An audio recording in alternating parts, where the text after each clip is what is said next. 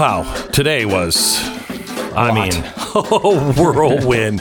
Such big news happening with General Milley. We have Josh Rogin um, talking about that, along with, uh, let's see, who else was on? Senator Rand Paul. Senator Rand Paul talking about General Milley and the other things that were going on, including the uh, State Department, what was happening in Afghanistan. Also, some really important information from Rand Paul uh, on COVID 19 that you need to hear. Uh, we had Jason Chaffetz. about Hunter Biden and the laptop, and also we we played a song that you're not allowed to know about. They don't want uh, anyone promoting it on Facebook uh, from the guy who is five for fighting, if you will. Blood on your hands. We have a lot to discuss on today's podcast. And don't forget to head over to blazetv.com slash Glenn. Sign up. Get a subscription. You might notice that conservative media is uh, being cracked down upon, and this is a great way to fight back about it. Glenn, I know, has a, a big special coming up at 9 p.m. Eastern, Right after some crappy show with Stu. and a crappy guest, Glenn Beck. Wait, Uh, Stu Does America, followed by Glenn Beck on Blaze TV. Make sure you check it out.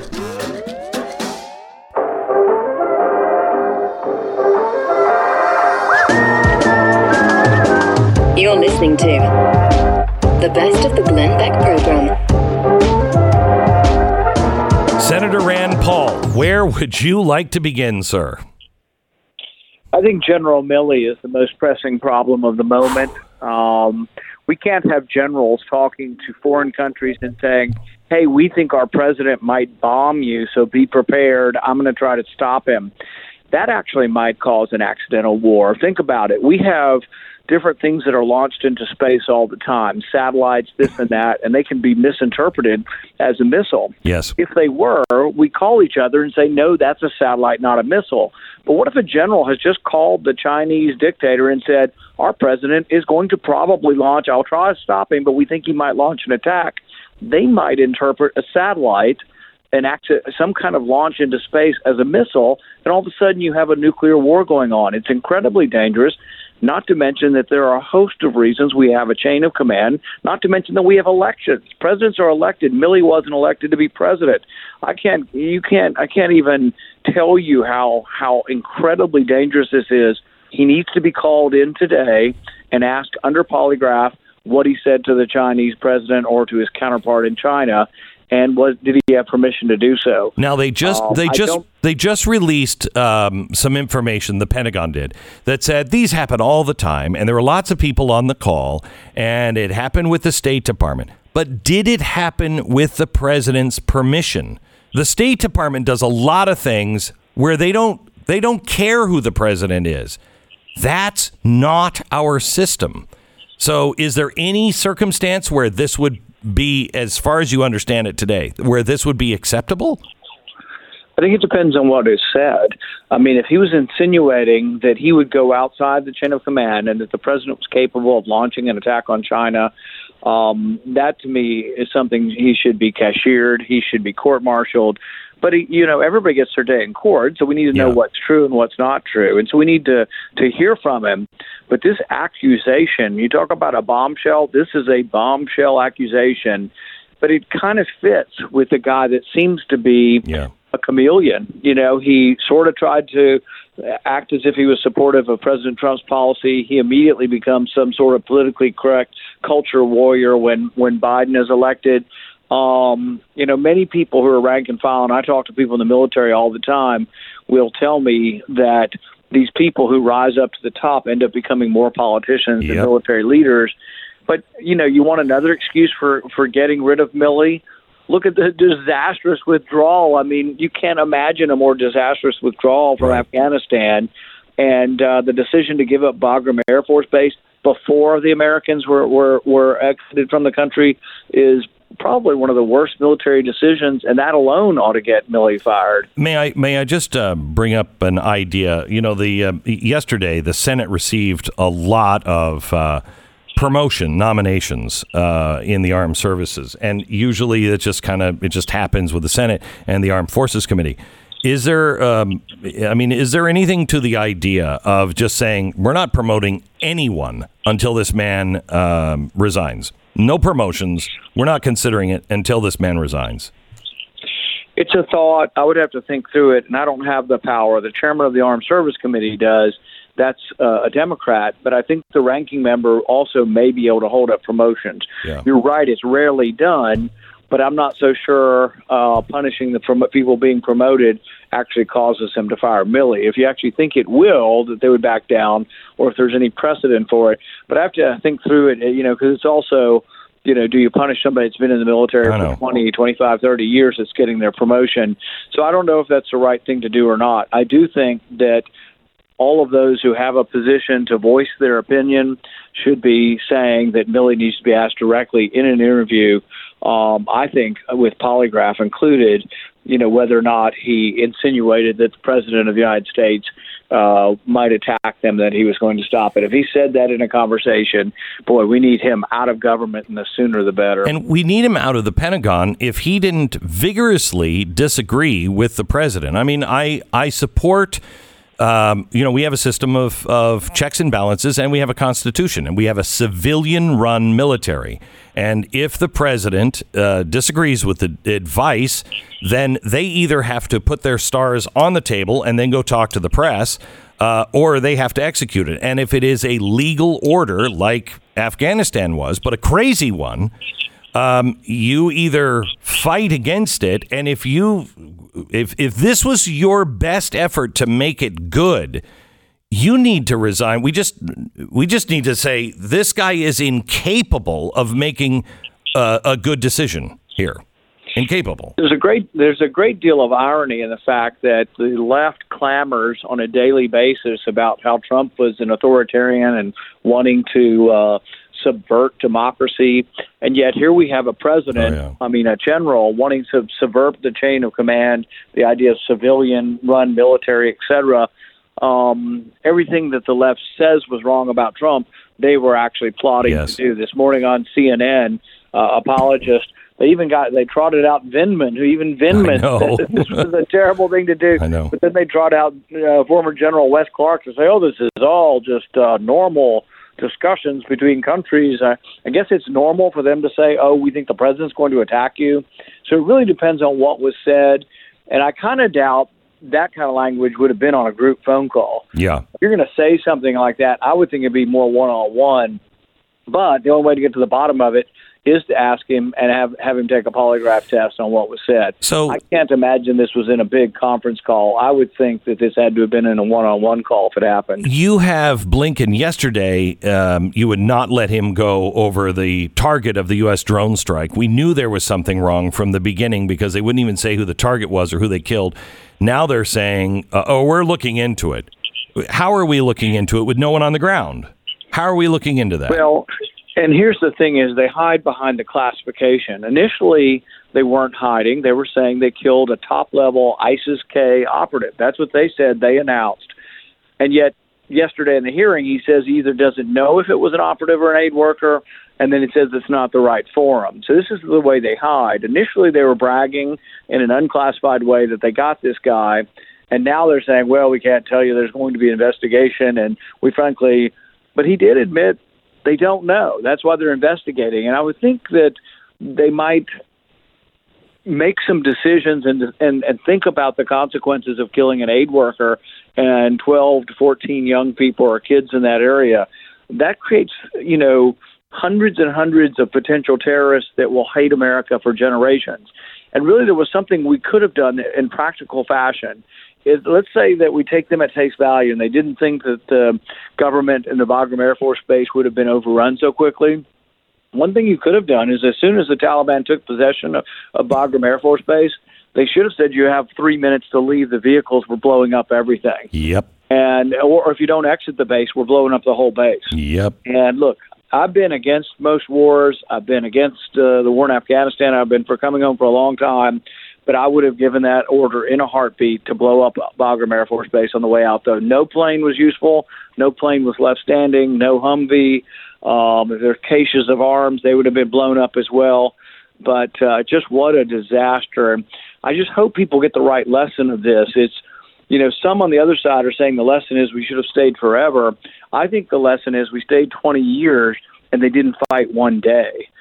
You know, the president left one day. Nobody fought. Not one shot was fired to defend Bagram Air Force Base, and not one shot was fired to defend Kabul. That's an indictment of of, of uh, nation building and shows that 20 years and trillions of dollars didn't form a country out of these people. They were unwilling to fight for their own. I country. have to tell you, I think uh, I think there's something else, and I think this will ring true to you. Um, we there were there were those who uh, listened to the people in Afghanistan. That's a tribal nation. They never wanted to be Afghanistan one nation. It's a tribal nation, and the tribes all went to the Trump administration and then early on the Biden administration saying, "Please." Let us have local control to be able to vote in our own governor, our own mayor, and our own uh, police chief. But they were all appointed by the national government, so there was no loyalty there. Nobody wanted to fight for any of these people. And those guys were just getting fat and rich. We need to stay out of people's business and let people decide their own fate. There was a great article by Rod Dreher a while back uh, from the American Conservative magazine, and he wrote about uh, when Afghan was lost, and he, he showed a video of some woman giving a uh, discussion of Dadaist art and Marcel Duchamp, the guy who did the urinal about Yeah, 100 yeah. years ago. The urinal is art. Yeah. and they showed this woman, this professor, explaining to the Afghans why this is art. And it's like, if there's ever been an indictment of Western decadence and why they don't want to accept our ways, putting a urinal as art, out as art, these people were rolling their eyes. There was no way they could even conceive of how stupid it is that a urinal is art. But that's the kind of crap we were spending our money trying to teach people who were like, "Are you kidding me? We're trying to grow enough crops to eat this year. We need to have fresh Right. water. We don't need to be looking at a urinal that you idiots in the West believe is art." And by the way, that was against the Dadaist movement. Their point was, you're all you're crazy. Art is becoming crazy. We can say whatever. We can put a urinal on the wall and call it art, and you'll buy it. And they did, Yeah. and they're defending it. Um, all right. Um, let me ask you quickly. We, we, I mean, we have so many people. Uh, Blinken absolutely lying under oath yesterday. Um, and we can make that case as we uh, finish our operations. Um, but uh, he was lying yesterday. We have Fauci lying. Uh, I'd like to share some information with you offline at some point on uh, a special that we're going to be doing about Fauci. Um, is we have our Constitution hanging by a thread, and I fear that we have some sort of DHS led, it feels like, um, protest uh, march in Washington, D.C., about 700 people. We've done all kinds of research. We can't find anything that there's no excitement behind this, and yet they're putting razor wire up. What are we? Where are we? Rand? Well, haven't you heard Nancy? Haven't you heard Nancy Pelosi? We're going to prevent another armed insurrection. And uh, my question is, well, you know, the people and some people did misbehave and should be punished from January 6th, but none of them were armed. And so it's like we're we're doing this ridiculous thing of putting razor wire up in the fence again because they're creating a mirage. But you know, George W. Bush bought right into this, and his speech was really should terrify all of us.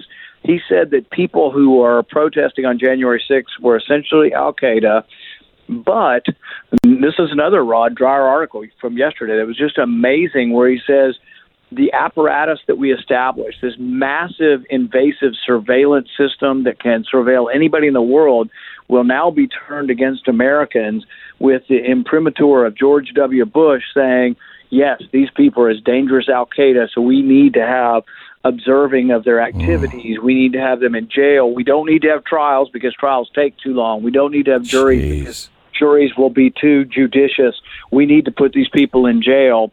And that's what's happened. That's the response to January 6th. And look, I voted to seat the electors on January 6th. I thought what President Trump was arguing was not the correct argument. No. And yet, the people who showed up on January 6th do not deserve to be rotting in jail and treated as if they were murderers.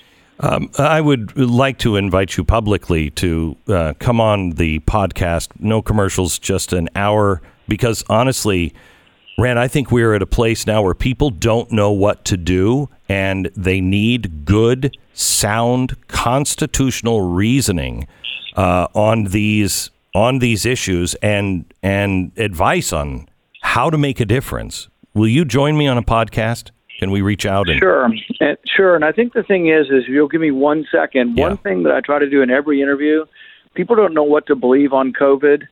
If you get it, whether you're vaccinated or unvaccinated, there is a treatment, but there's a window of time when you get it. It's called IV monoclonal antibodies. It can save your life, but there's been no announcement from the government. I've helped three people get this treatment in the last week, and yet nobody knows about it because Fauci's talking about masks, which largely don't work.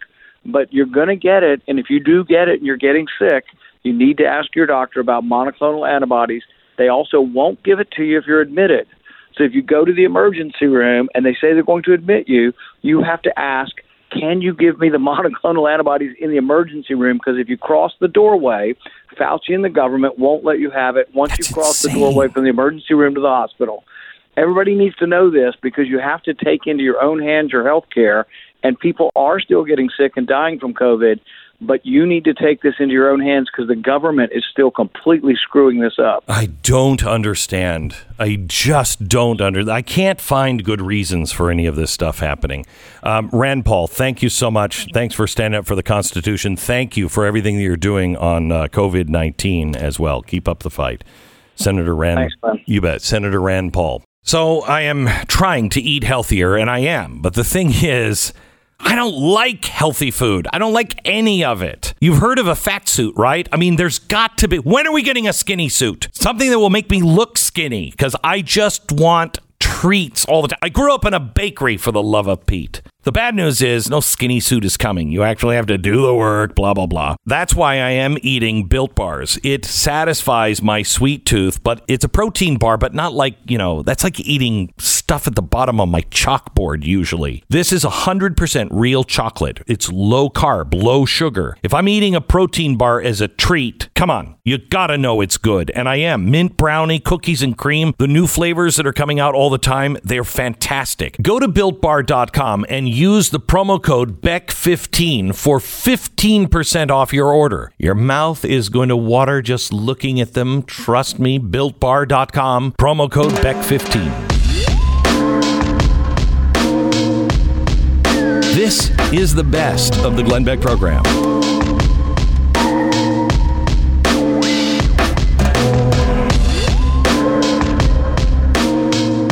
I've known Justin Haskins for quite some time. Uh, I think we first met when I read about him uh, putting together stoppingsocialism.com. Is that when we first met? Uh, we didn't meet. Yeah, we- so I speak, called you Yeah, yeah, yeah. yeah, And uh, I just thought, and you were young at the time, weren't you?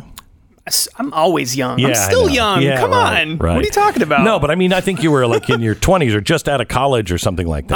uh, yeah, like mid twenties. Yeah, okay. Um, and now he's the editorial director at the Heartland Institute uh, and also the co author of the new book that we have coming out in January. Uh, all about the Great Reset. And this has been a very difficult book to write because it's very complex. It can easily be dismissed as conspiracy theory if you don't have the facts. And quite honestly, when we started talking about it a year ago, year and a half ago, I don't think we had a handle on it. Nope. Uh, and I'm not sure we still have a handle on it. But the more we learn and the more facts we gather, the more frightened uh, we become that that the world is behind the eight ball.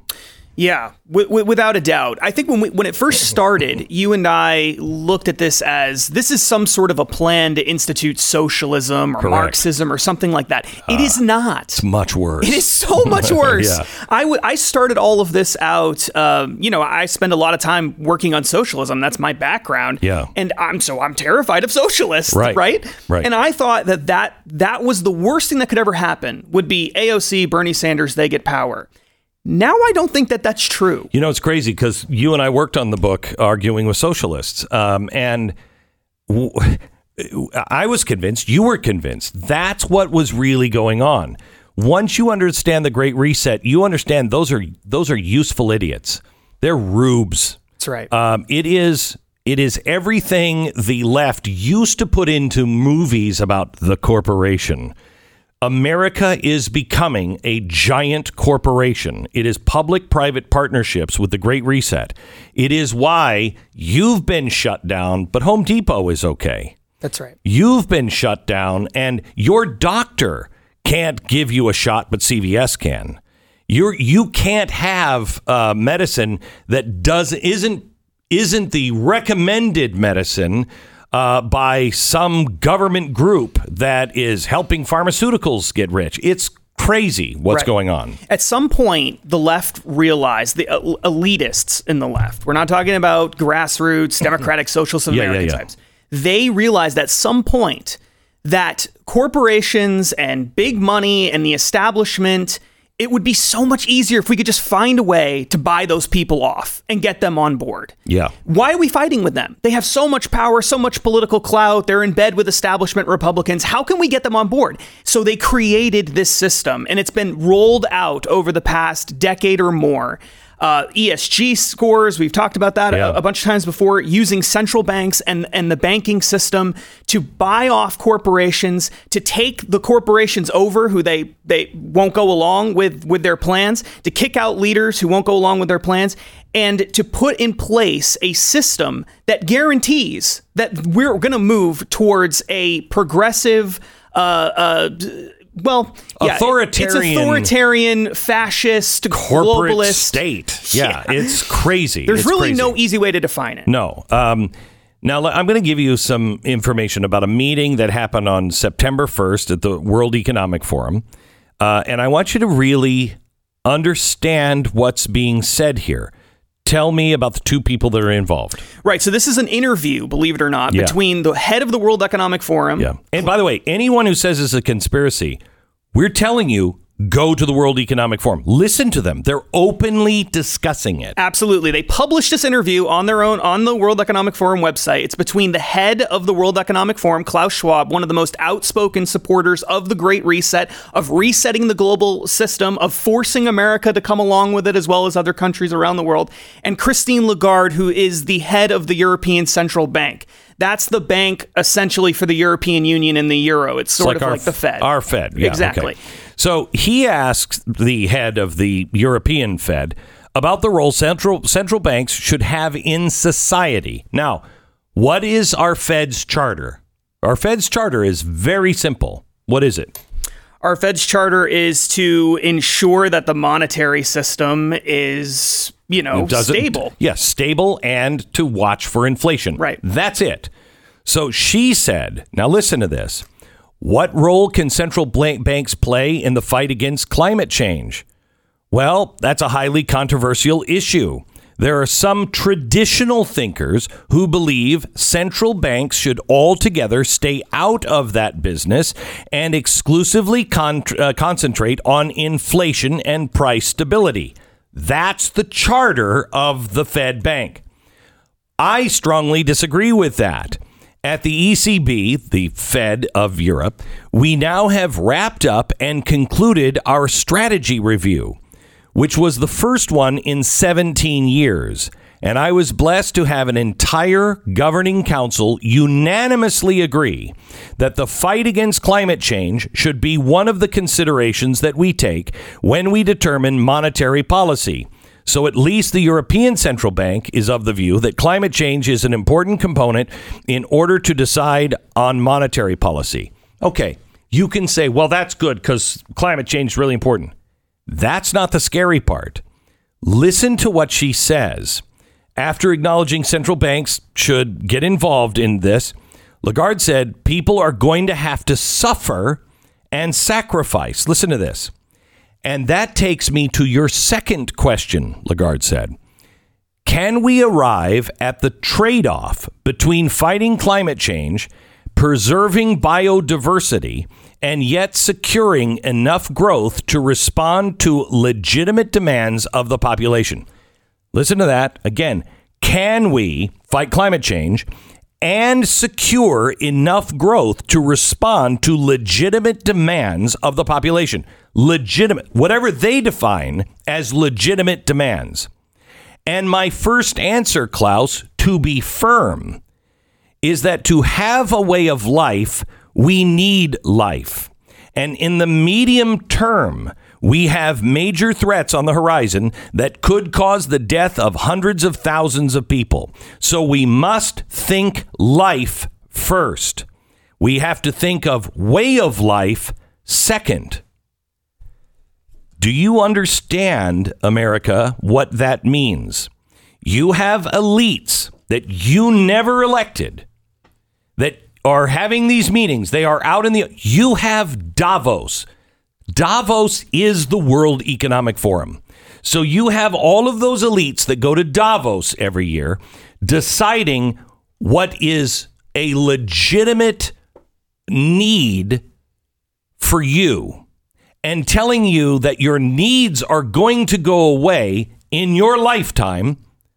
You may not see a time where you get wants again, just your needs are going to be addressed. Am I reading this wrong? No, this is absolutely what this is what is being said here. She's very clear that we need to make sure that way of life is second to life. We have to save all of these people, hundreds of thousands of people who are going to die from the supposedly existential threat of climate change, and put their their uh, their wants and their desires and their high quality of living. All of that has to come second. And she later went on to say that to and make sure that the cost of it, she's talking about the cost of, of these climate change policies, make sure that the cost of it is not so high for some people For some people. That's right. For some people. that they just cannot tolerate it. I think that the trade off that we reach will probably require some redistribution because it is clear that the most exposed people, the less privileged people, are those that are going to need some help. So this is a central bank saying Right. this. This is not an elected official who's accountable directly to the people. This is a central bank saying we're going to print money, we're going to use monetary policy to impose these ideas to rework society in order to accomplish our goals. Now, you can say, well, that's just the Davos crowd and that's just the European Central Bank. Where's the Fed on this? Where's our Federal Reserve? Where are they on this? They are moving in the exactly the same direction.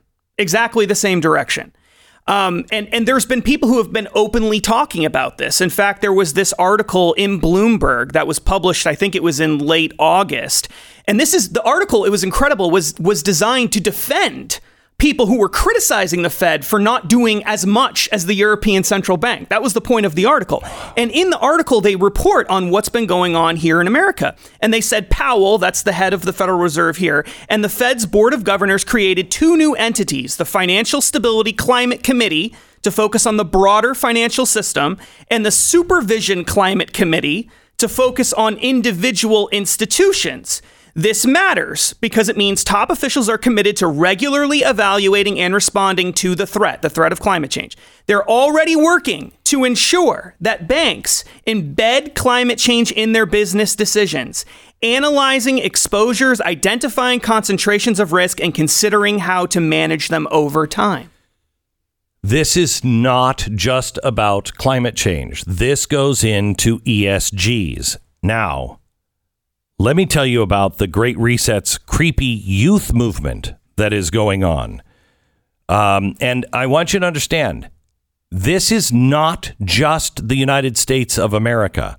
This is almost every country on planet Earth either coming to it on their own free will or being strong armed into it. We are talking about a global government not led by the United States of America. Why do you think we're being systematically dismantled? You cannot bring the world up to America's standards. You must bring America down low to the world's standards. That is what's happening. And it's really important for you to understand. As I've been saying a lot lately, this is going to come like a thief in the night. It is so far well underway, but you must be informed. You must be informed.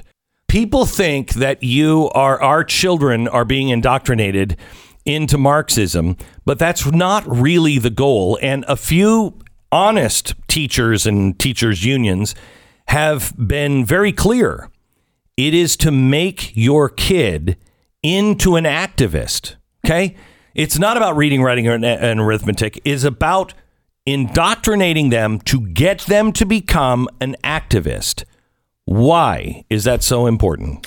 because as the, and you've seen this with with Greta Thunberg she's sort of the the epitome of this whole idea they believe that they can use there's two goals to this the first i think is that they believe that they can use kids as a prop to try to get things done because kids are sympathetic. Politicians are not sympathetic, but children Correct. are sympathetic. Correct. And they can go out there and they and they don't understand they haven't been involved in these things for decades. They don't know who the players are. And so they're happy to go out there and protest in the streets and become activists. And- they're all too willing to do it. BLM is a very good example. There's lots of people that went out and because they said Black Lives do matter. I agree with that. But they didn't know that it's Black Lives Matter Inc., run by a bunch of white people, many of them over in Europe, that were just sowing the seeds of discontent and taking all of that money. So they have they're not looking beyond the message. Now, uh, they are the World Economic Forum in conjunction with its Global Shapers, their youth activation uh, program, uh, which has ties to Al Gore and his climate work, has just published a millennial manifesto that has six principles for activism. Uh, it's, I mean, when did the Davos people say, you know what we need, Lovey, is a, a manifesto for our children? But this is what they're pumping to our children. I just want to go through them quickly and stop me if if there's something you think needs to be put in. One, we will create space for intergenerational dialogue. That seems great. We'll ask big questions to advance bold solutions. We will pursue systems of change and collective action. We will build bridges within across communities to strengthen the structures that work and dismantle those that don't. Really important language.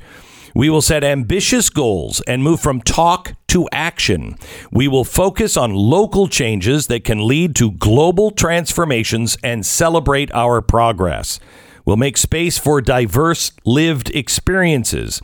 We'll embrace uncomfortable conversations. We'll surrender our privilege and give everyone a seat at the table. We'll engage to listen, understand, and co create solutions. We'll create brave spaces for ideas to be heard, questioned, and challenged. Yeah, right. We'll recognize the complex intersectionality of social change. We'll, call, we'll care for ourselves, others, and our ecosystem. Right.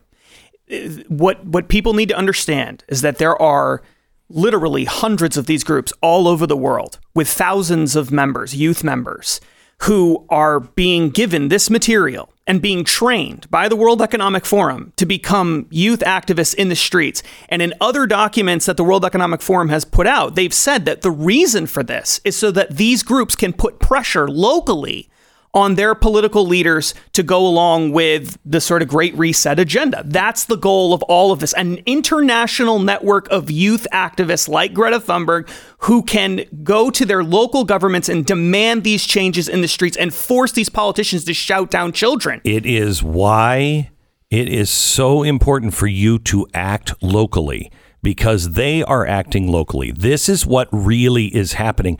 And I got to tell you, anybody who thought they were freedom fighters, you know, the 60s, 70s, 80s, whenever, you have the Davos people training your children in groups to help the the biggest globalist George Soros types of the world who are flying out to Davos every year. You have them training them on what they have to do for fairness. It is insidious and it is everywhere. We will have more on this uh, in the coming days and weeks, and the new book on the Great Reset uh, by myself and Justin Haskins will be coming out, I believe, in January. You need the facts on this. Thank you, Justin. Appreciate it. Thanks, Glenn. The best of the Glenn Beck program. Let's go over the script uh, for tonight's Wednesday night special uh, with the writers, and uh, this was last night, and they have they put some facts in there that uh, shocked me, absolutely shocked me. Uh, tonight, you're going to see what the federal government they're they're they're grabbing on to three crises that are going to change the world and going to change America permanently climate change, COVID, and January 6th. Uh, January 6th has been uh, just, just the facts on January 6th. I do about 10 minutes on that tonight. Those will melt your brain. It- It's, it's stuff that nobody knows, nobody has asked questions on, uh, and you don't have a right to know. It's if you think it's if you think things are bad, you need to understand what's really being arrayed against you, and that is uh, tonight. And there are things that we can do about it, and they're important that we do. And we'll give you that information tonight on Blaze TV, blazetv.com slash Glenn. If you join us now, please support us. Uh, we are. Uh, I we are entering a very difficult uh, time period in our country and for broadcast and people like me. Uh, please support us if you find anything of value. If you don't, that's fine. But if you do find something of value that we do, please join us uh, so we can help continue to get the word out at blazetv.com slash Glenn. Use the promo code Glenn and you'll save uh, on your subscription. Uh, do we have Seth Rogen on? Because I'm excited for some comedy. Wrong Rogan there, Glenn. It's Josh? Yeah. Oh, man, he's got bad news. Much better us. connected, I think, to the Trump uh, to the Trump White House and what's Yeah. actually going on here. Yeah. Uh, so, um, uh, Josh Rogin is a great writer. Not he's not political. He'll call them where they land. Sure. Um, and he had unprecedented access to the uh, White House under Donald Trump, and he said it was chaos under heaven. Uh, he said it was, you know, um, a, a an administration that was divided and split against itself and at war with itself. But he has an interesting uh, take on what General Milley is reported to do, and his sources are uh, meticulous. I mean, he really makes sure that what he has to say has been sourced uh, and can be backed up. I wanted to get his opinion when I. I heard the news about Milley. The first person I wanted to hear from was Josh, and I'm glad he's on the program with us today. Hi, Josh. How are you? Great to be with you. So uh, this is a, a really weird thing because we don't know exactly what happened, and I don't want to accuse. I don't want to accuse anybody uh, because this is so serious. I'm kind of like strangely Donald Trump today, who said, "I'll believe it when I see it, but if it's true, Right. it's real trouble." Explain what happened and what your sources are telling you. Right. So I had the same reaction. It's shocking if true. So I decided to do what I do, which is to call up people who were in the room to figure, try to figure it out. And so over the past 12 hours, I've actually gathered up a ton of information. I'm happy to share that all with you and your Okay. listeners right now. And basically, it's more complicated than the way it's been covered. Surprise, surprise, right? It's always more complicated, you know. And your intro is exactly right. If you remember at the end of the Trump, it was pretty chaotic. There was of stuff going on, and all the different parts of the government weren't talking to each other. So, you know, what I've discovered is that yes, there is some truth to the fact that uh, at that time, both in October and then in January after the Capitol uh, uh, incident, there was Mark Milley was making calls not just to the Chinese but to lots of other countries, and he was basically saying to them, "Hey, listen, I know you've seen some crazy stuff on the TV. Don't worry, nothing's going to happen. We're going to be fine." Now, the details of what he said in those Chinese calls, that's what Woodward and Bob Cust- and Custer are trying to say is new, right? That, oh, he warned about we're going to warn you if you don't attack, right? Those details are in dispute, okay? And what's weird about that, of course, is that the only person who probably could have given that information to the to Woodward is Mark Milley, right? So why would he say those things if they weren't true? So it makes people believe that there's those are true. But the larger context, and this is really important, is that he wasn't doing this all by himself. Is that he was actually working with at the time Defense Secretary Mark Esper and others, but he wasn't telling everybody. So the White House didn't know what the Pentagon was doing. The Pentagon didn't know what the State Department was doing. The NSC didn't know what parts of the White House was doing. And now that this all comes out in a book a year later, it seems shocking, and everyone's like, "Oh my God, how could that have happened?" But if you pick, pick through it all, you'll realize that some of it's true, some of it's disputed, some of it seems like it's not true. And in the end, what you've got is a very complicated story that can only be really resolved by one man. That's Mark Milley. The only way we can really figure out what Mark Milley said, you know, is talking to Mark Milley or that Chinese general. But I don't think he's going to return. Our Yeah, I don't think so. so you have a, a general, Mark Milley, a- allegedly calling what the book describes a friend for many, many uh, years, um, who was in the Joint Chiefs role over in China, an enemy country, saying that we want you to know, uh, you know, we're not going to launch missiles, and uh, you know, we're not going to go to war, and if we do, if that's what's happening, I will call you and give you the heads up. That is so unbelievably. That's the allegation. So unbelievable that that could have happened. And what's crazier is how many people on MSNBC and others are saying that's okay.